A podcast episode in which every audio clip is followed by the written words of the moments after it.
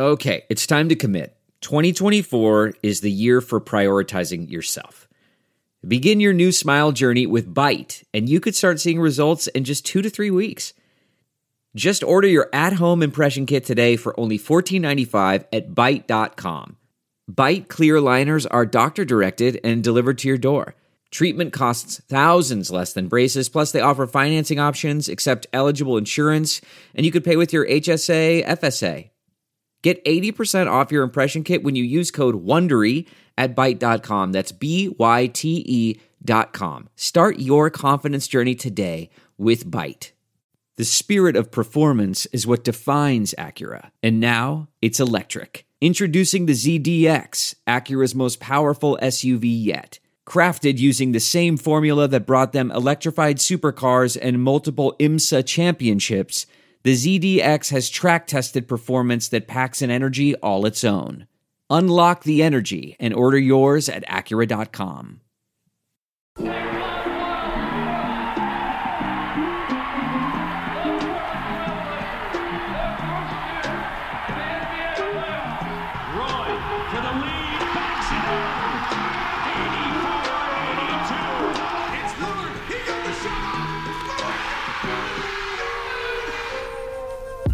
Welcome to the Church of Roy, a sports drink original podcast. Warning today's show may include adult language. And here are your hosts, Brian Wilcox and Steve Dewald. Welcome, everybody, to the latest edition of the Church of Roy podcast. We're getting closer and closer to episode number 69. So that's going to be a big, big moment for us on this podcast. So, uh, wow. yeah, I just had to go there. You know, I'm getting excited. The countdown, the countdown's coming. Um, I'm your host, as always, Steve Dewald, and I am joined by my co-host, a fan of the Colorado Avalanche, who are on their way to the Stanley Cup Finals after sweeping. Who they who they play? This is how this is how on top of things I am. I, I should know this. Uh, really the, the really been following. There you go. There you go. Edmonton. Yeah. So um anyway, Brian Wilcox, how you doing? Have you come down off the high to have a team in the finals? Your first favorite team to be in the finals since I mean you were a, wee lad in '92. Yeah, probably since I've been able to wipe my own ass. Is this the first team that I've followed that has made it? And let me tell you, Steve, it's a really nice change of pace for me. It's been a lot of fun. City's alive, uh, nice and sunny here. People are just excited to get this thing going. So, um, yeah, been pretty fun, man. Been been able to go to a few games here and there too. So able to watch it close, and uh, yeah, it's been it's been great. Wow, I'm happy for you. On on, on a smaller note, there there's actually, I mean, it's not quite to the level of a team making it to the finals or a championship series, but here in Portland, I think something finally happened for the Blazers that everyone got excited about, and there was just like widespread support across the fan base. And that was reported last week after we recorded. I mean, we're a little late to this, but we need to talk about it. Uh, yep. Phil Knight and an owner and his ownership group, which is also features one of the main people from the, the Dodgers ownership group, um, submitted a $2 billion offer to buy the Blazers. Um, Phil Knight, you know, bases his, his Nike company here in Oregon, uh, you know, feels like Oregon's favorite son. Um, even though he's 85, not really a son anymore, but, um, everybody was really excited, and, and it kind of just opened up the imagination to what it would be like. I'd imagine what it felt like when you know Paul Allen kind of stepped in that position. Someone with a, a lot of resources, um, someone who was very enthusiastic about, about sports. I mean, we've seen what Phil Knight has done with the Oregon Ducks program athletically. Um, so yeah, big excitement there. And then kind of instantly kind of squashed a little bit when the, the team comes out and says, you know, well, the Blazers aren't for sale. And then this is this is happening before game one of the NBA finals, which Adam Silver has his big media availability. And he basically says, you know, yo-yos it back in the other direction and says, well, the Blazers are going to be for sale. So like this idea that they're not is a, is a little silly. So Brian, what do you make of one, Phil Knight potentially owning the Blazers, and two, the posturing? Like, are, are do you think the deal is done, or is it just part of business? First of all, I love the back and forth, and the fact that Silver just came right out. it was like, well, maybe they're not for sale now, but they're gonna be. Like Jody's been a great steward, but you know this is not a long term thing. Just kind of cracked me up. Um, I think Phil Knight's just trying to scare off potential buyers early is kind of the move here. I think two billion that rivals the 1.7 billion that the Jazz were bought for, and I believe 2020, and so a hair over. But I think he'd be willing to go up a little bit. I think he'd probably have to to get an NBA franchise. Um, you could argue that maybe you know lingering expansion might drive that down a little bit, but I think he's just trying to get ahead of it. And personally, I absolutely love it. You know, I, I don't think you could do much better. Um, I do kind of wonder if there's some weird conflicts of interest with Nike and how that all shakes out, but I think you could probably figure it out. And so, to me, this is fantastic news. Granted, he's not he's not a young buck by any no. means, but I think that he's a smart enough guy. You can get kind of a plan in place to, to have a strong ownership team in place that would keep the team in Portland, which, as we've discussed, I don't think it's a huge threat. And even Adam Silver went out of his way to mention it. But um, I loved it, man. Mm-hmm. Let's get him in there. Let's go. Broncos sales moving. So yep, yep, it, yeah. So that's the so, other thing too, as we as we talked about on the show, is that the team that is brokering the deal for the Blazers sale is handling the Broncos sale right now, which it it was the news broke, you know, yesterday or the day before. Um, the the heir to the Walmart fortune is uh is buying the yeah. Broncos for about four point five billion dollars, which uh NFL is you know uh, America's most popular sport. I mean, their TV deal is ironclad. I mean, it's a huge revenue stream. That's why there's a price difference. Um, when it comes to the Blazers and prices, just to kind of put it in perspective a little bit too. You know, you mentioned the Jazz. Also, the Timberwolves recently sold 1.5 billion dollars. So okay. it'll be interesting. about to, that one. About it'll that be one. interesting to see where the the Blazers deal kind of finally ends up. But I do think it is that. I mean, th- this is going to be a negotiation, and Phil Knight's group, by making sure it came public, became public, was, you know, they're going to engage in the public spotlight because really, with someone like Phil Knight in this market, he's incredibly popular. I think John Canzano alluded to this. He is he is winning the court of public public uh was it public appeal? I don't know. Opinion. Opinion. That's it. Yep. My brain is moosh. But um anyway. Um the other thing too, I mean, you mentioned the Nike connection and is there going to be a conflict of interest? Um, I don't want to steal too much, but Ryan Russillo kind of broke this down a little bit over the weekend. It was kind of a tail end of one of their podcasts with Bill hmm. Simmons. But you know, th- this isn't new. I mean, LeBron James basically is one of the lead partners for Klutch. Um, we, we've seen conflicts of interest before. Um, I, I think it will be monitored by the league, but really, Phil Knight could have swayed this before, and he just never has. I mean, trying to encourage a player to come to Oregon.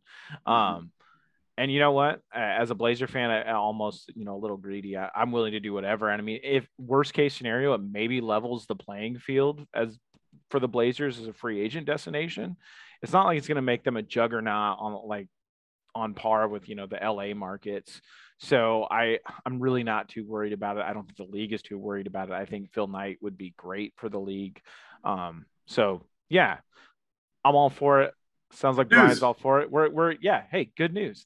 So the other thing that I do want to touch on is there was some rumors from Kevin O'Connor of the Ringer. Um, you know, you never really know how these originate from, and we've talked about this quite a bit already. But the Blazers' abundance of flexibility this offseason makes them a prime target for rumors. And we're hmm. seeing that now, especially as we get closer and closer to the draft. Um, we're driven by the search for better. But when it comes to hiring, the best way to search for a candidate isn't to search at all. Don't search, match with Indeed.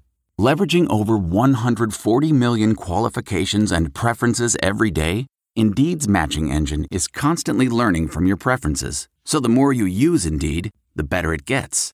And listeners of this show will get a $75 sponsored job credit to get your jobs more visibility at Indeed.com slash match. Just go to Indeed.com slash match right now and support our show by saying you heard about Indeed on this podcast. Indeed.com slash match. Terms and conditions apply. Need to hire? You need Indeed. I want to tell you a story. It's a story about a scandal, broken relationships, gossip, rumors, money, corporate rivalry, and a broom. A performance enhancing broom. My name is John Cullen. I'm a comedian, podcaster, and for 20 years, I was a semi professional curler. And I want to tell you the story about how a single broom almost imploded the 500 year old sport of curling. We felt like we were bringing a knife to a gunfight. It's the story of a superstar and his fall from grace. Well, I was being dragged through the mud. It's the story of two brother entrepreneurs with a dream. I said, that's great news. It's a story of intrigue. I still don't understand why we want to keep his name secret. The full story has never been told, so I'm going to tell it. Broomgate How a Broom Almost Killed Curling. It was a year I'd like to forget. To listen to Broomgate, search for Broomgate in your favorite podcast app. That's all one word Broomgate. But Kevin O'Connor basically, you know, furthered the rumor that Zach LaVine is a potential target for the Blazers, or there's potential interest. This could be a new home for the for the Bulls All Star guard. And then also for the first time, we've heard the name Bradley Beal mentioned with the Blazers, and that was Kevin O'Connor as well. Um, we've talked about Zach LaVine a lot. Any thoughts on Bradley Beal? What do you make of it? Um, there's a little bit of mechanics that have to go into it, whether or not he opts into his contract, what he does there, and how basically this trade would potentially materialize. So, what do you think of Bradley Beal? Hey, it's producer Perry here, and I want to talk to you about a new app we've been using here on the Church of Roy called Colorcast. Colorcast is a live, audio only sports talk platform that's free to download and totally free to use. You can talk to me, other fans, Brian, Steve, athletes, and insiders all in real time. It's perfect for watch parties, debates, post game breakdowns, and reacting to breaking news. And the best thing is that you can share your own experiences on the app. All you have to do is download the Colorcast app free on the iOS App Store. Create a profile, link your Twitter, and join any group you want. It's that easy. That's the Colorcast app on the iOS App Store. I mean, in a vacuum player, I love Beal. I've always been a big fan of his game. Um, I think him next to Dame would be a better fit than McCollum. You know, Beal kind of played second fiddle to John Wall for years, um, a highly dominant point guard. And so I think him and David make a nice partnership as far as the likelihood of it. Of it.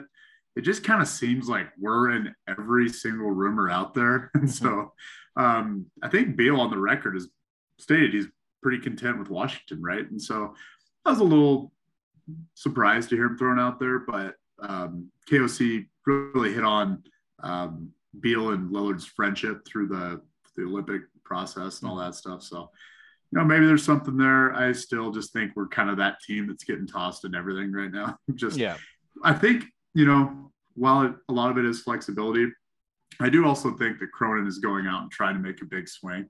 Uh, mm-hmm. Whether he's really has his sight set on Beal or if he's just kind of poking around, who knows? But again, I think Adrian touched on this a couple weeks ago that it's kind of nice to hear us in some shit. And just mm-hmm. maybe we're trying to do something. I mean, I don't know if feels the perfect fit there. Uh, we've kind of seen a little bit of that play out with the CJ thing, right? But yeah, um, kind of neat. And in a vacuum, I, I really do like his game, like him as a player.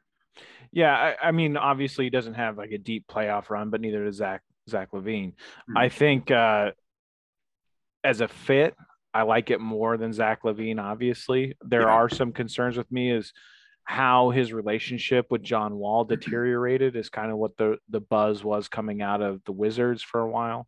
Um, I I do think he is a step in the right direction. I mean, obviously, be a huge swing. There's a lot of teams that have called about Bradley Beal over the years. I don't really see what the Blazers have that suddenly makes the Wizards want to mm-hmm. make that deal get done, um, other than just Bradley Beal outright asking out. And I'm assuming if Bradley Beal has been so patient for so long with that organization, it would be weird for him to ask out when he has flexibility to ask out and then pursue you know the Blazers as his marquee destination. I just think it's a maybe it, it's a bridge too far for me as much as I'd like to believe it.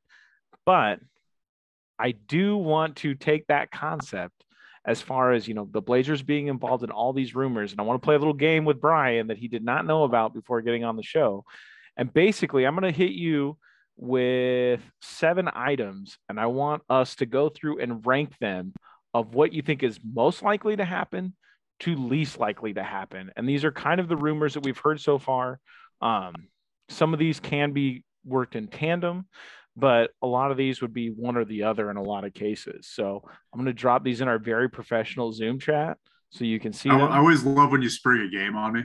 yeah, it's always good. It's, it's kind of my favorite thing. You know, basically, I you know, people thought I wanted to do a podcast. I really just wanted to hit you with random trivia games and ranking games. So I like it. Um, I like here it. we go. So unless I it's qualified in the question, um, or in the outcome, it means it's this off season. So here's your choices. Choose wisely, and, and we'll kind of work through these. Um, so first option is the Blazers are purchased by Phil Knight before this time next year. Number two, DeAndre Ayton ends up with the Blazers. The Blazers trade for OG Anunoby. Bradley Beal comes to Portland. Zach LaVine signs with the Blazers or is traded to the Blazers. The Blazers trade for Detroit Pistons forward Jerami Grant, or the Blazers use the number seven pick on a prospect. So here we go. Let's start with what you think is the most likely to happen of all these things on this list. you want me to go all first? Right, man. I'll go. I'm, okay. I'm processing, downloading. Um, you, you know, I'm going to go. I know this might get a little bit of side eye from some people, but I'm going to go. The Blazers actually use the number seven pick on a prospect. I'm going to tell you why. There's no guarantee that they're going to find something out there that they like with that pick. And so I think that the Jerami Grant stuff is probably a little overblown at this point. I don't think the pieces fit, even though he's going to be pretty high on my list here. But if I'm just looking at the most likely thing to happen, I'm going to go with the thing the Blazers currently have in their possession. That's number seven pick. I think that's the most likely outcome. All right. So number one, the Blazers for Brian is what you think is most likely to happen is the Blazers will use the number seven pick on a prospect that will play for them. Um, Correct. I can already see we're gonna we're gonna be a little different on this list. So good, um, good. My number one for most likely that I believe is going to happen, I think is the worst kept secret in the NBA. I think Jerami Grant will be a Portland Trailblazer next year. I think they will get the deal done. I don't know if it will be for the number seven pick. I certainly hope not. Um, I think that's a little too much for a player like Jerami Grant. But for me, I, I think it's the most likely. I think no matter what happens elsewhere in this offseason, if they go and get Grant, which I think is the most achievable of all the things on this list, mm-hmm. outside of take using the number seven pick on a prospect, I think it's the one that's most likely to happen and most likely to appease Dame or make Dame happy about his situation in Portland. Therefore, it lands at the top of my list as number one most likely to happen. All right, Brian, hit me with the next one. Moving down the list. So we're moving towards least likely to happen. My number two most likely to happen would be the Blazers trade for Jerami Grant. I'm hoping, you know, because kind of your point earlier that a couple of these things could happen in tandem. Ideally, Portland, you know, doesn't use that seven pick on Grant. Maybe they flip the Bucks pick and some other stuff, Keon, whatever, and that's how they end up with them. But out of all the other options on there, I'm going Jerami Grant number two, which probably not a shocker. All right. All right. So we are going to continue not agreeing here. Um, I am going to go for my second most likely to happen is I believe Phil Knight will own this team within a year. I think Phil Knight was told no by by Magic Johnson all those years ago for a shoe deal, and I don't think he's accepted no for an answer since. Um, I think he he is in it to win it. I think it's not accident an accident that this has been made public. Um, he has the resources, he has the cachet, and not only in the local market but also nationally. Uh, I think the price maybe comes up a bit if that is the sticking point, but I think he has the resources to do so. Um, I also don't. Another thing too is uh, with the conflict of interest that I forgot to mention.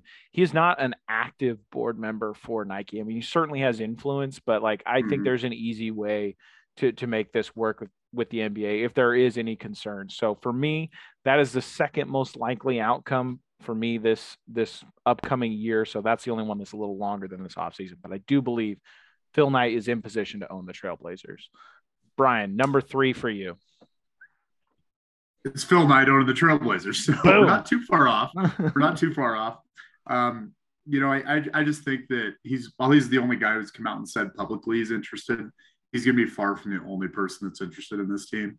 And you know, before this time next year, with the finals still going on, I think if a sale happens, it's going to be over the summer. And so, or, you know, kind of later summer after the season's wound out. And so mm-hmm. I don't have anything to back that up. It's just a gut feel. And so, yep, I got Phil Knight buying the team, owning the team before this time next year is number three most likely, which probably says more about the likelihood of how I feel about some of these yeah. these other offseason moves actually happening than you know you know of of the options I, I will say that is also up there that is one of the leading things for me as well uh i'm gonna go number three. I'm gonna go i'm still gonna keep dreaming big. I think the situation in phoenix has gotten to its breaking point.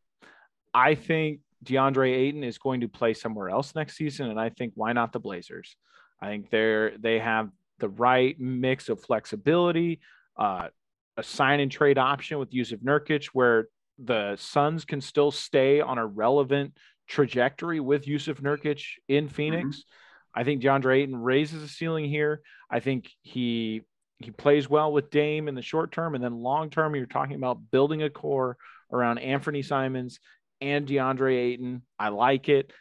Uh, this might be a little bit of wishful thinking, but I'm going to go for number three for me. Most likely to happen this offseason is DeAndre Ayton somehow, some way ends up with the Portland Trailblazers over actually taking the number seven pick. I like. I hope you're right, Steve. I like eight. Yep. So go ahead, number four for you. So now we're getting we're we're we're past the turning point. So now we're real firmly trending towards least likely to happen. It's getting weird. So what we have left on my board is DeAndre Ayton, uh, trade for OG Anunoby, and Bradley Beal coming to Portland. And Zach LaVine. Yep. And so we're not that far off, man. Because I'm also going to go Ayton. Um, out of the four guys remaining, I think he's the only one that's, you know, while you've heard some rumblings about LaVine in, in Chicago that maybe he's, he's got a little bit of a wandering eye, but mm-hmm.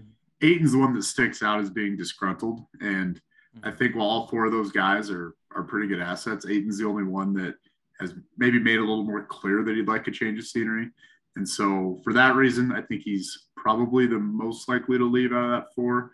And why not get Portland involved? So I'm going Ayton for my next right. choice.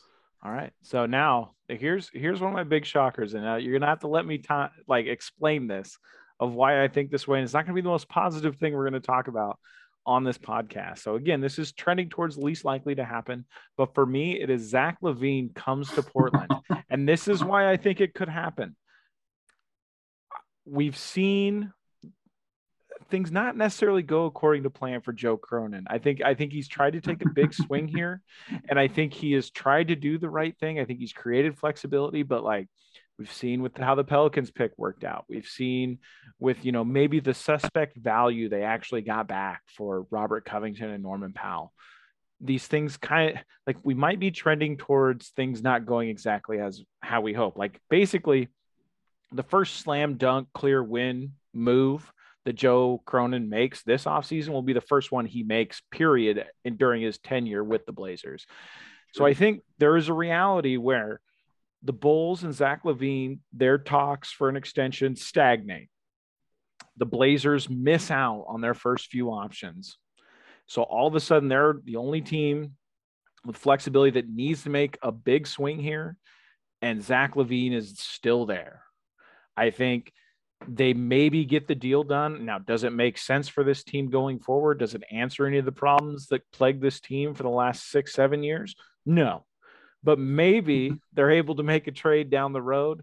Um, I mean, certainly would be an exciting team, but I don't think it moves you know they're any closer to being a true title contender but that doesn't mean that i don't think it won't happen because i've been a blazer fan for long enough to know that this offseason is not going to go exactly how we planned it so i'm going to go zach LaVine, number four on my list for most likely to happen wow well just, yeah i got I, you i got you speechless bud I hate all that. I hate it all. Um, I'm just going to move on. I, am Yep. just moving right on past that. I'll address LaVine when he comes up on my list, which is not right now. Right now would be the Blazers trade for OG Anunoby. And I think it's because Portland would be willing to part with quite a bit to get a young, talented two way wing. Um, and as you know, I'm not super optimistic about this trade actually going down just because of the value of these players in today's NBA. But um, yeah, there's you know maybe a little smoke there, and so while there's the same LaVine smoke, I think Portland's still so invested in Anthony Simons and they're ready to sign him to fill that two guard spot for the foreseeable future. They're more likely to make a trade happen to get their number three uh, small forward of the future. So Okay. I'm going with OG Anunoby is my. We're getting down to lesser likely, but but that's my next one. Third least likely to happen. So Yes, anyway, so you know, I'm finally going to do it. I think for me, your number one pick is about to become my number five, most likely to happen. I think the Blazers are going to do everything in their power to move this pick in some way. Now, will they get another pick in the process? Maybe move down, maybe move up. Who knows? But I just don't see them willingly taking a player at number seven. I think they're kind of in no man's land as far as this draft goes. I think, you know, with Keegan Murray probably off the board, which we're going to talk about a little bit later, um, I- I just think they're in a tough spot here. And, and I think they're going to do everything they can to move it. And I think part of that is, you know, making sure they're making a meaningful move to make Dame happy. Now, whether that's, you know, getting a, a role player and another pick down maybe later in the draft, you know, Mhm. let's do it. But I, I just don't see them selecting at that number seven spot.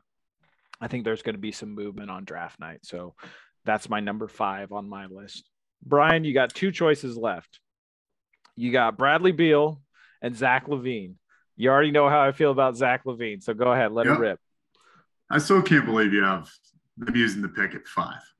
My friend, it takes two to tango for every one of those other options. If there's That a deal out there, Joe Cronin's going to find it, even if it's a bad deal. All right. Uh, I'm not going to address that right now. Yeah, All right. yeah. So Beal or LaVine? I, I, LaVine. Excuse LaVine. me. No, I see I'm LaVine. rubbing off on you. Yeah, I know you got you, you planted that seed in my head. Um, I'm to go LaVine more so just because. Well, no, actually, no, I'm not. LaVine is not a Portland guy.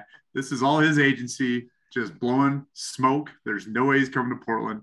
I think Takes that- two to tango, but desperate team and desperate agency. I'm I'm leaning. I'm to go Bradley Beal, um, just because I'm having a hard time justifying this one. But you know that that bond created with Damian Lillard is enough to turn essentially the East Coast version of Damian Lillard, you know, to the point where he's ready to ask out and join his buddy in Portland. So, you know, this is basically seven A and seven B that I'm down to, or whatever. yeah, but yeah. I'll go Beal. Okay, so that means LaVine is number seven for you.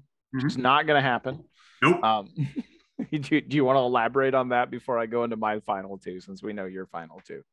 I Anything it's just, it's all smoke. They'd have it'd have to be sign and trade or they have to announce free agents, right, to make this thing happen.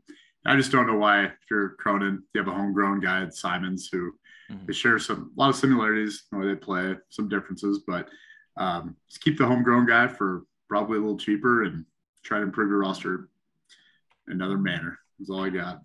All right. He's not So- a Portland guy. He's not a Portland guy. Hey, he's from Seattle. so anyway. Exactly. He's not a Yeah, I Portland guy. I- I We- know, I know. We already talked about the how that how that Pacific Northwest going home thing's bullshit, Steve. Yeah, I know. I, I I'm saying that facetiously. I've been thrown out of plenty of sounders of bars in my life to know that the bond between Portland and Seattle is tenuous at best. So so I'm gonna go for number six for me. So I'm down to OG, trade for OG Anunoby and somehow end up with Bradley Beal. I'm gonna go with OG Anunoby at number six, mainly because players like OG Anunoby do not grow on trees. He is a very useful player. He's been to an NBA Finals. He can guard anybody on the perimeter. He can do useful things on off on offense, and he's on a great contract. He's Yeah. young. He's got plenty of upside left. Plus, as it was reported by Jake Fisher, he- there is no proof that he has asked or expressed discontent with his situation in Toronto. I don't think he's leaving Toronto as much as I would love him to be a Blazer. Again, this is one I really hope I'm wrong on, but I don't see it happening. And I don't see Masai Ujiri taking, you know, the number seven pick, eh, eh, you know, and a box of nothing for one of his, you know, a, a quality three and D player on an excellent contract. You're talking about mm-hmm. A, a, front office that really knows what it's doing. So that leaves number seven for me. Bradley Beal comes to Portland. I touched on a little bit when we talked about the rumor initially. Um, I just don't understand the timing. Like, why now? Yeah. Why now is it time for Bradley Beal to leave? And if it is that time, why would the Blazers be at the top of that list? I mean, he has the flexibility to basically choose where he wants to go with how he can opt out of his contract. Um, so I just don't see it. I don't see it at all. Number seven on my list. So just to recap, real quick Phil Knight purchased the Blazers. And again, this is from most likely to least likely in our opinions. Mm-hmm. Uh, Phil Knight purchased the Blazers. Number two on my list. Number three on Brian's list.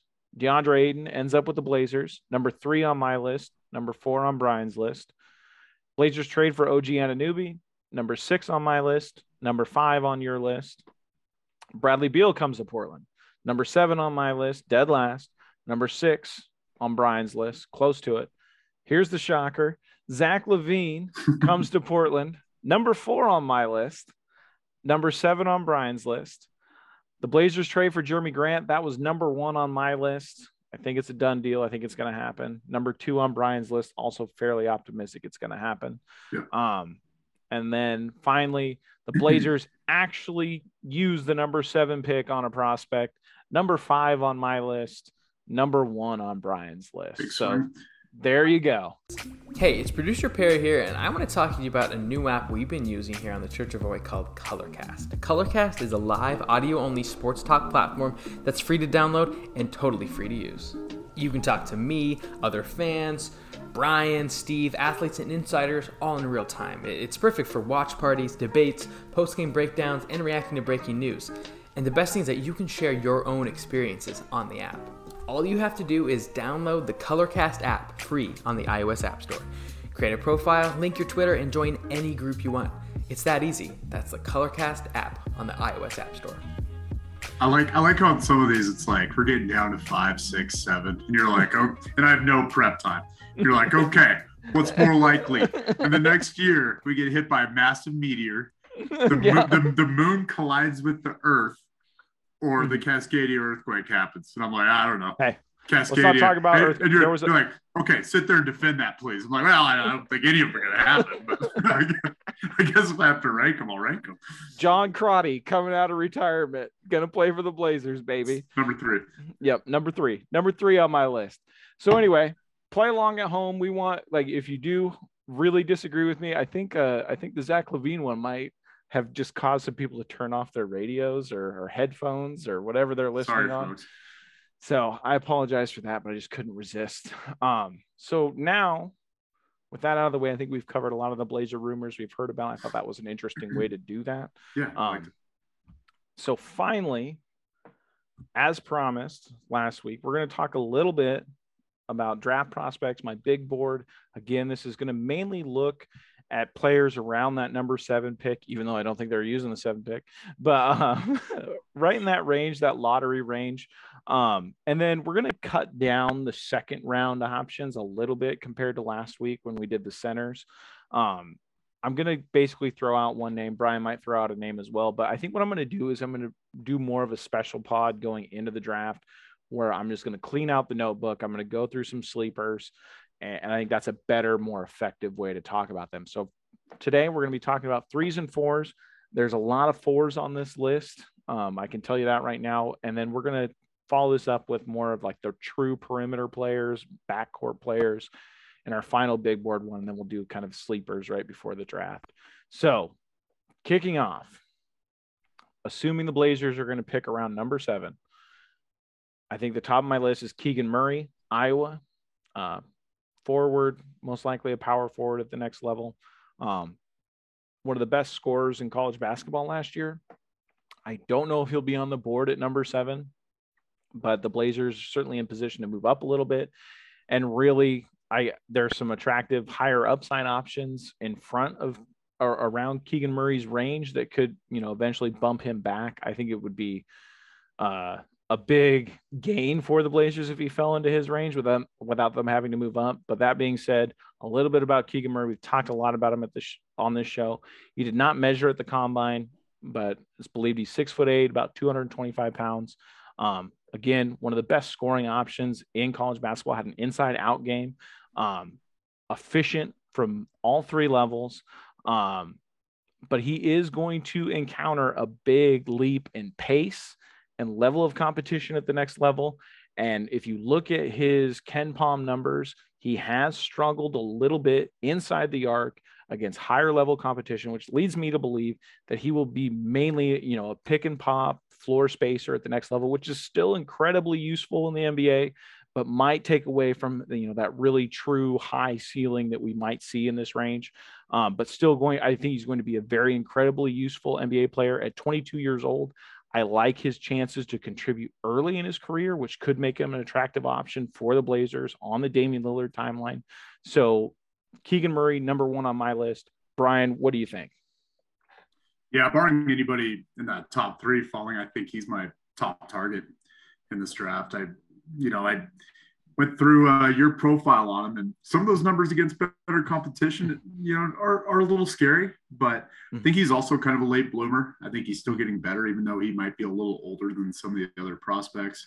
Uh, not by a ton. He's 22, but um, yeah, I, I, like the scoring pop he brings. I just think he knows how to play basketball, and while his, you know, he might be a little limited inside the arc, especially to start his career, I think his shooting stroke looks good and looks translatable, and I think he'd be a good add to the squad.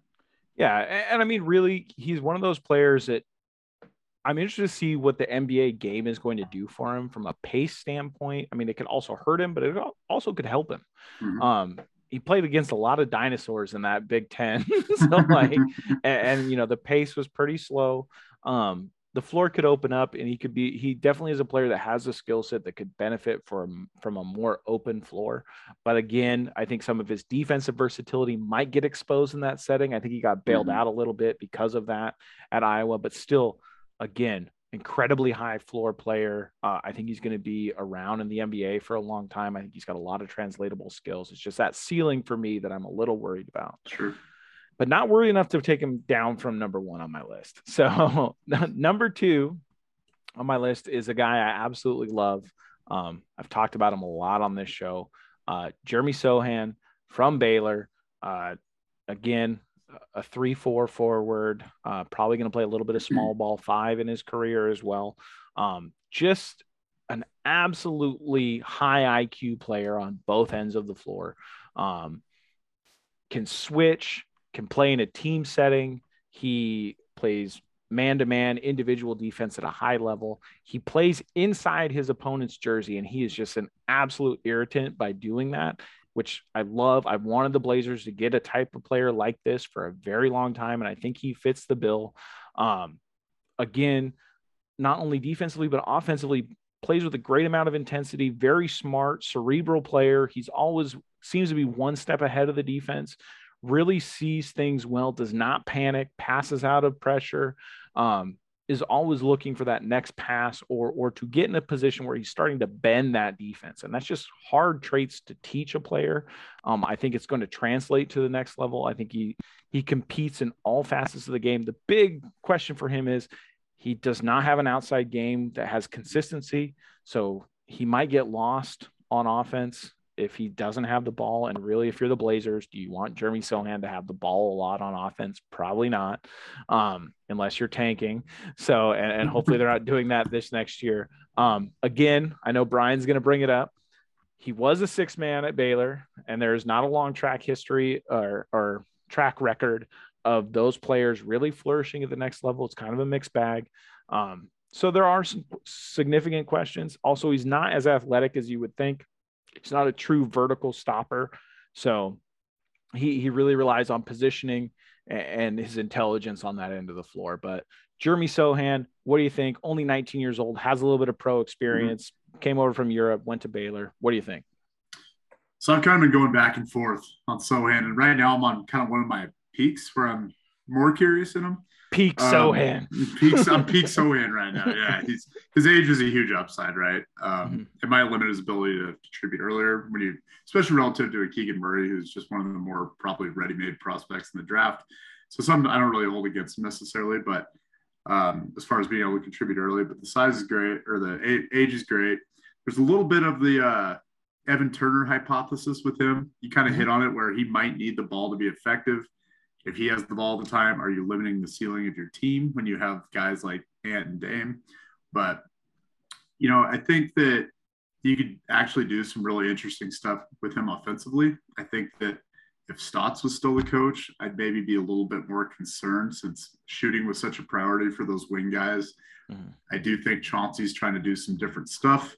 And maybe if he, you know, goes out and really reaches his ceiling, he'd be able to squint really hard and kind of see the potential for some some Draymond Splash Bros type actions that Portland could run with Lillard and Ant. So I'm higher on him. Uh, great. And just drafting a guy who has a reputation for defense early, I like it. We need one. You know, I'm, I'm happy you brought up both Evan Turner and Draymond Green because I, I do see it. But I think because of his size, I'm hoping he's more Draymond now.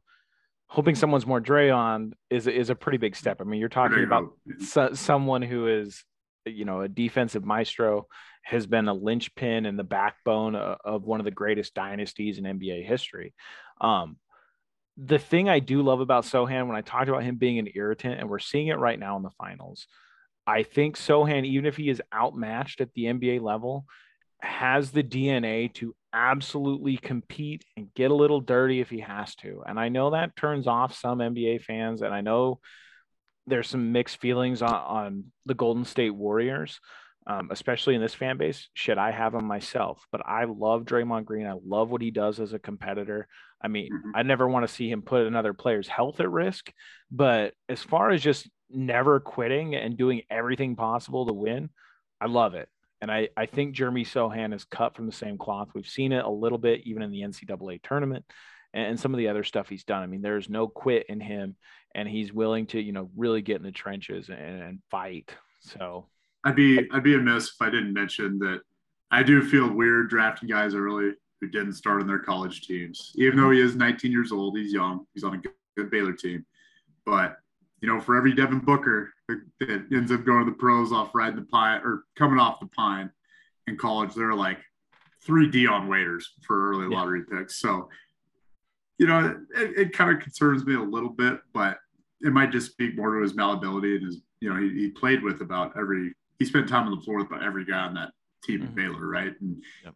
and contributed whenever he was out there and often closed games. So that makes me feel a little better. And that likely be his role, at least early in Portland.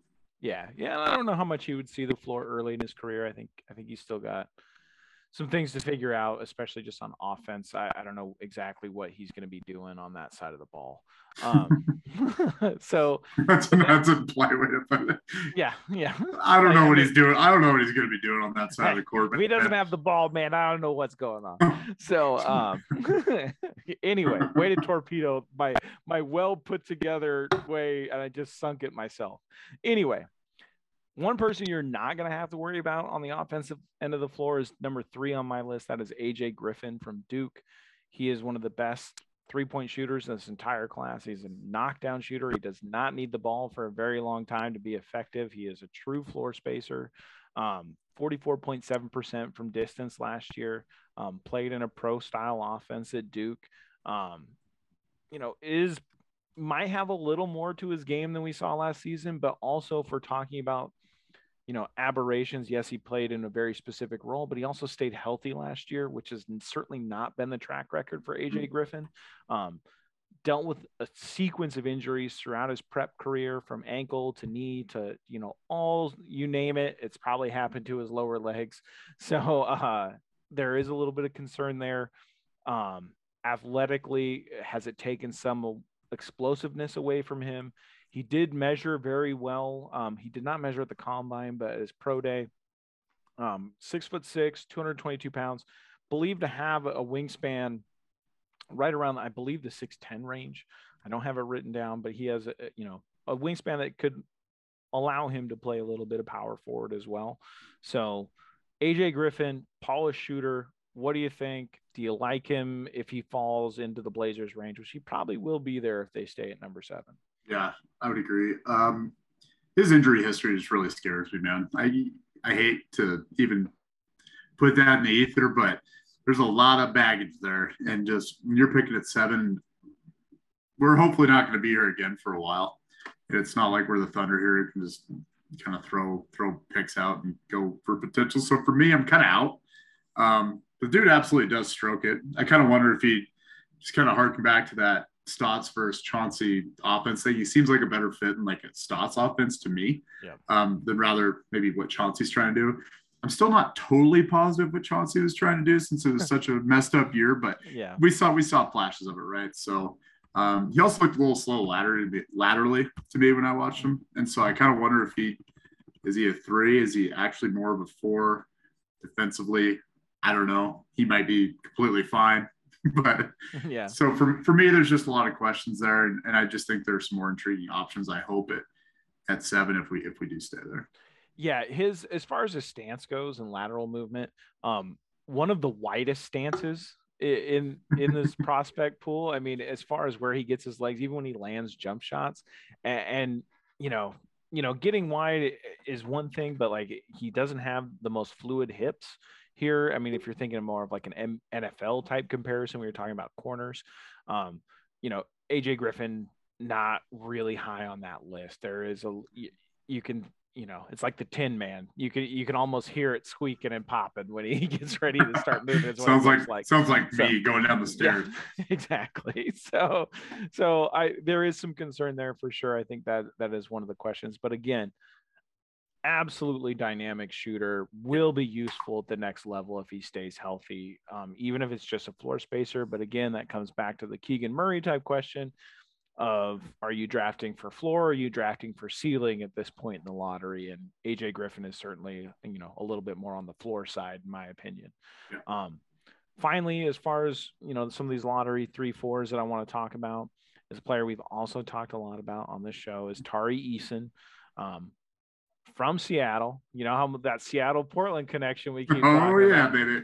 But as far as this podcast goes, there is a connection here. You know, this show was named after Brandon Roy. Um, Tari Eason played under Brandon Roy at Garfield. Um, when Brandon Roy stepped back, he Tari went to Federal Way and then back to Garfield. So you know, certainly sounds like he is loyal to Brandon Roy, which you know that's always going to win points in my book. As far as what he is a player here that did measure at the combine.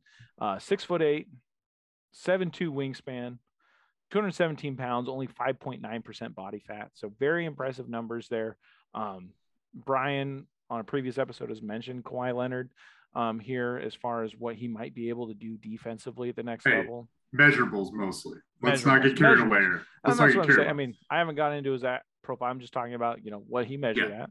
Yeah. Um, that being said, very athletic player, great first step, great burst, um, reloads between jumps very quickly, is going to fight for every rebound. Got a little bit of that Ed Davis in him, a little bit, young Ed Davis.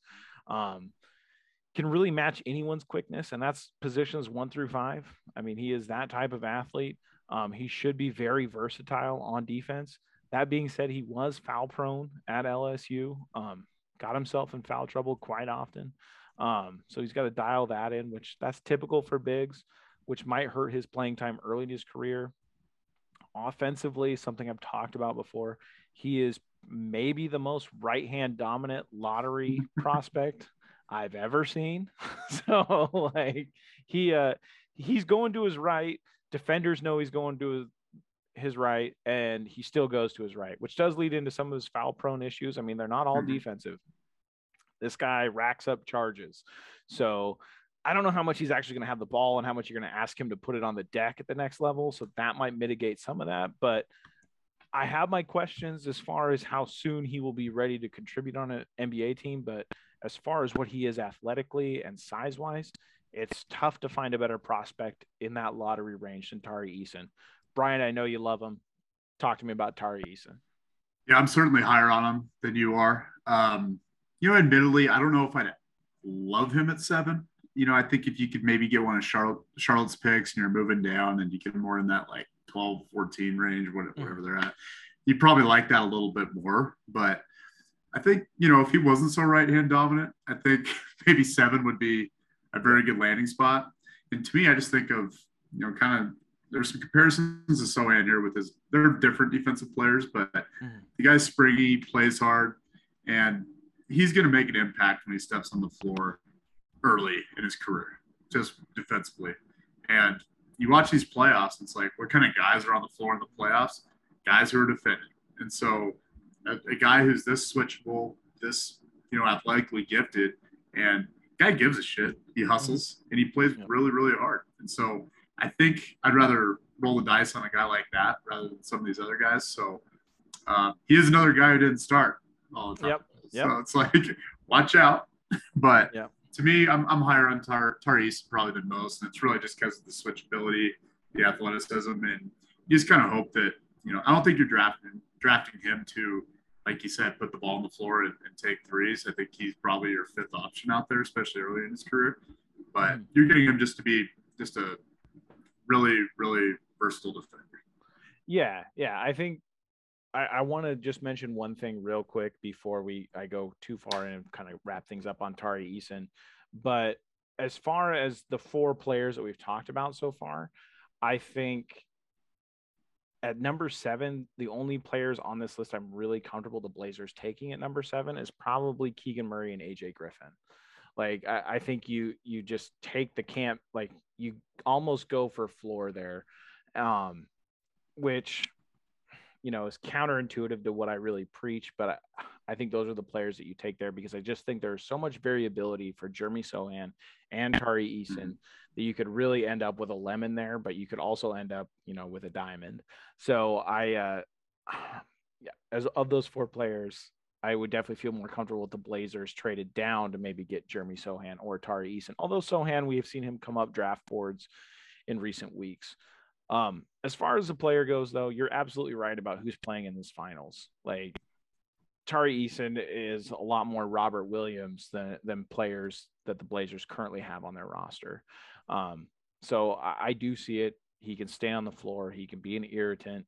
He can lock down someone in the post and you know, he can step out on a screen on the perimeter. He can stop a knockdown shooter in time, in theory, if he reaches his ceiling. So, um, he's got a long ways to get there, but uh, you definitely see it. So, those are the four lottery guys that we want to talk about threes, fours. Again, we're going to talk about more perimeter players, which you might see some threes end up in that conversation when we, we revisit it because I think Dyson Daniels, for instance, or even Ben Mathurin, you know, they trend maybe a little bit more towards a three or could play three. So those are guys we're going to talk about next week.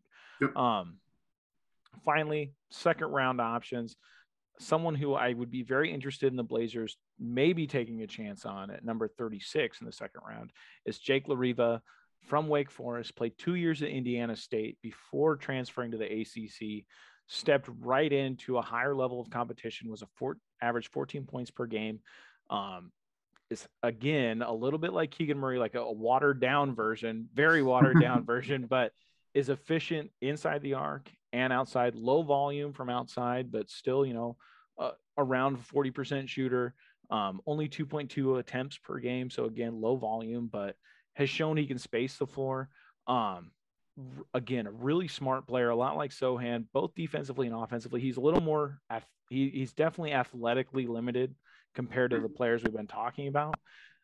But he's really smart as far, as far as positioning, getting to the right place, and that transfers to offense too. He has a really good feel of when to get to the dunker spot or when to step outside. Like he's never really caught in a bad spot. When you watch his film, he's either, you know, making himself a cutter and getting the dunker spot and really making himself a target underneath or when the situation calls for it he you know rotates outside makes himself available and maintains that floor spacing so again you know a player that might not have a super high ceiling just because of his athletic limitations but certainly is a player who seems like he has tools that will help him at the next level and he has the intelligence to contribute maybe early in his career and has the feel for the game to maybe contribute a little earlier uh, you know, as a, a, a, limited role player, of course, as we're talking about the second round here. Mm-hmm. So, Brian, any thoughts on Jake LaRavia, Wake Forest? My bag doesn't go that deep, Steve. I didn't. Even, I didn't even know who this guy was until like three weeks ago. And uh, but but it doesn't seem like he's getting a ton of hype. It seems like one of those smart players that obviously he's you know he's got he's got some words right. He's in the second round. It sounds like it, there's some athleticism concerns there, but yeah, why not? I should have mentioned he's he's he's he's, he's above six three. So if they draft him, yeah. I'll be cool with it. He is that. Speaking of his measurements, real quick, I didn't mention at the top. He did measure at the combine, did perform well at the combine. I think it was why people have started to hear about him a little bit more as the draft gets closer. Um, measurement wise, nothing to write home about. Six foot eight, six foot nine and a half wingspan, 227 pounds, 9% body fat. So again, a, you know, when you're looking at some of the other people in this, you know, some of the other players we've talked about, there's a clear line of what's a lottery type player and what's a second round type player. But don't knock Jake LaRavia just because of that. I think he's a very smart player.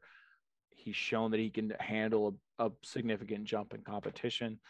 I think he's going to be a useful NBA player and someone that I think the Blazers should definitely, you know, hopefully entertain in that second round. So, anyway, those are the power forwards, the small forwards, some of them. So, that's what we got this week. Again, we're going to look at perimeter players. We're going to talk about a whole new host of rumors next week. So that's all I got this week. Brian, anything before we get out of here? Go Avs. I'm sure you're excited. I know you're excited. So go ahead. Go Avs. Uh, been entertaining NBA finals so far as well. So it's just a pretty damn good time to be a sports fan, Steve. Even if your team is picking seventh, and at least we got all these rumors to keep us going. You know what yep. I mean? So. Yep. Formula. One's back this week. You know, I'm just going to be waking up early to watch some god awful race eh, that's half around the world. So I'll be up at 6 a.m. watching that. And then uh, next week, we'll probably be recording a little early. I'm headed down to New Orleans next week. So I'm excited to go watch do that. Yeah. So um, anyway, thank you for listening. As always, uh, hopefully we have a whole new batch of rumors when we talk next week. So thank you, everybody. See you, man. Thanks for listening to this episode of the Church of Roy podcast. If you like what you've heard, go ahead and subscribe to the show wherever you download your podcast. And while you're at it, go follow us on Twitter at Church of Roy Pod. We'll see you next week.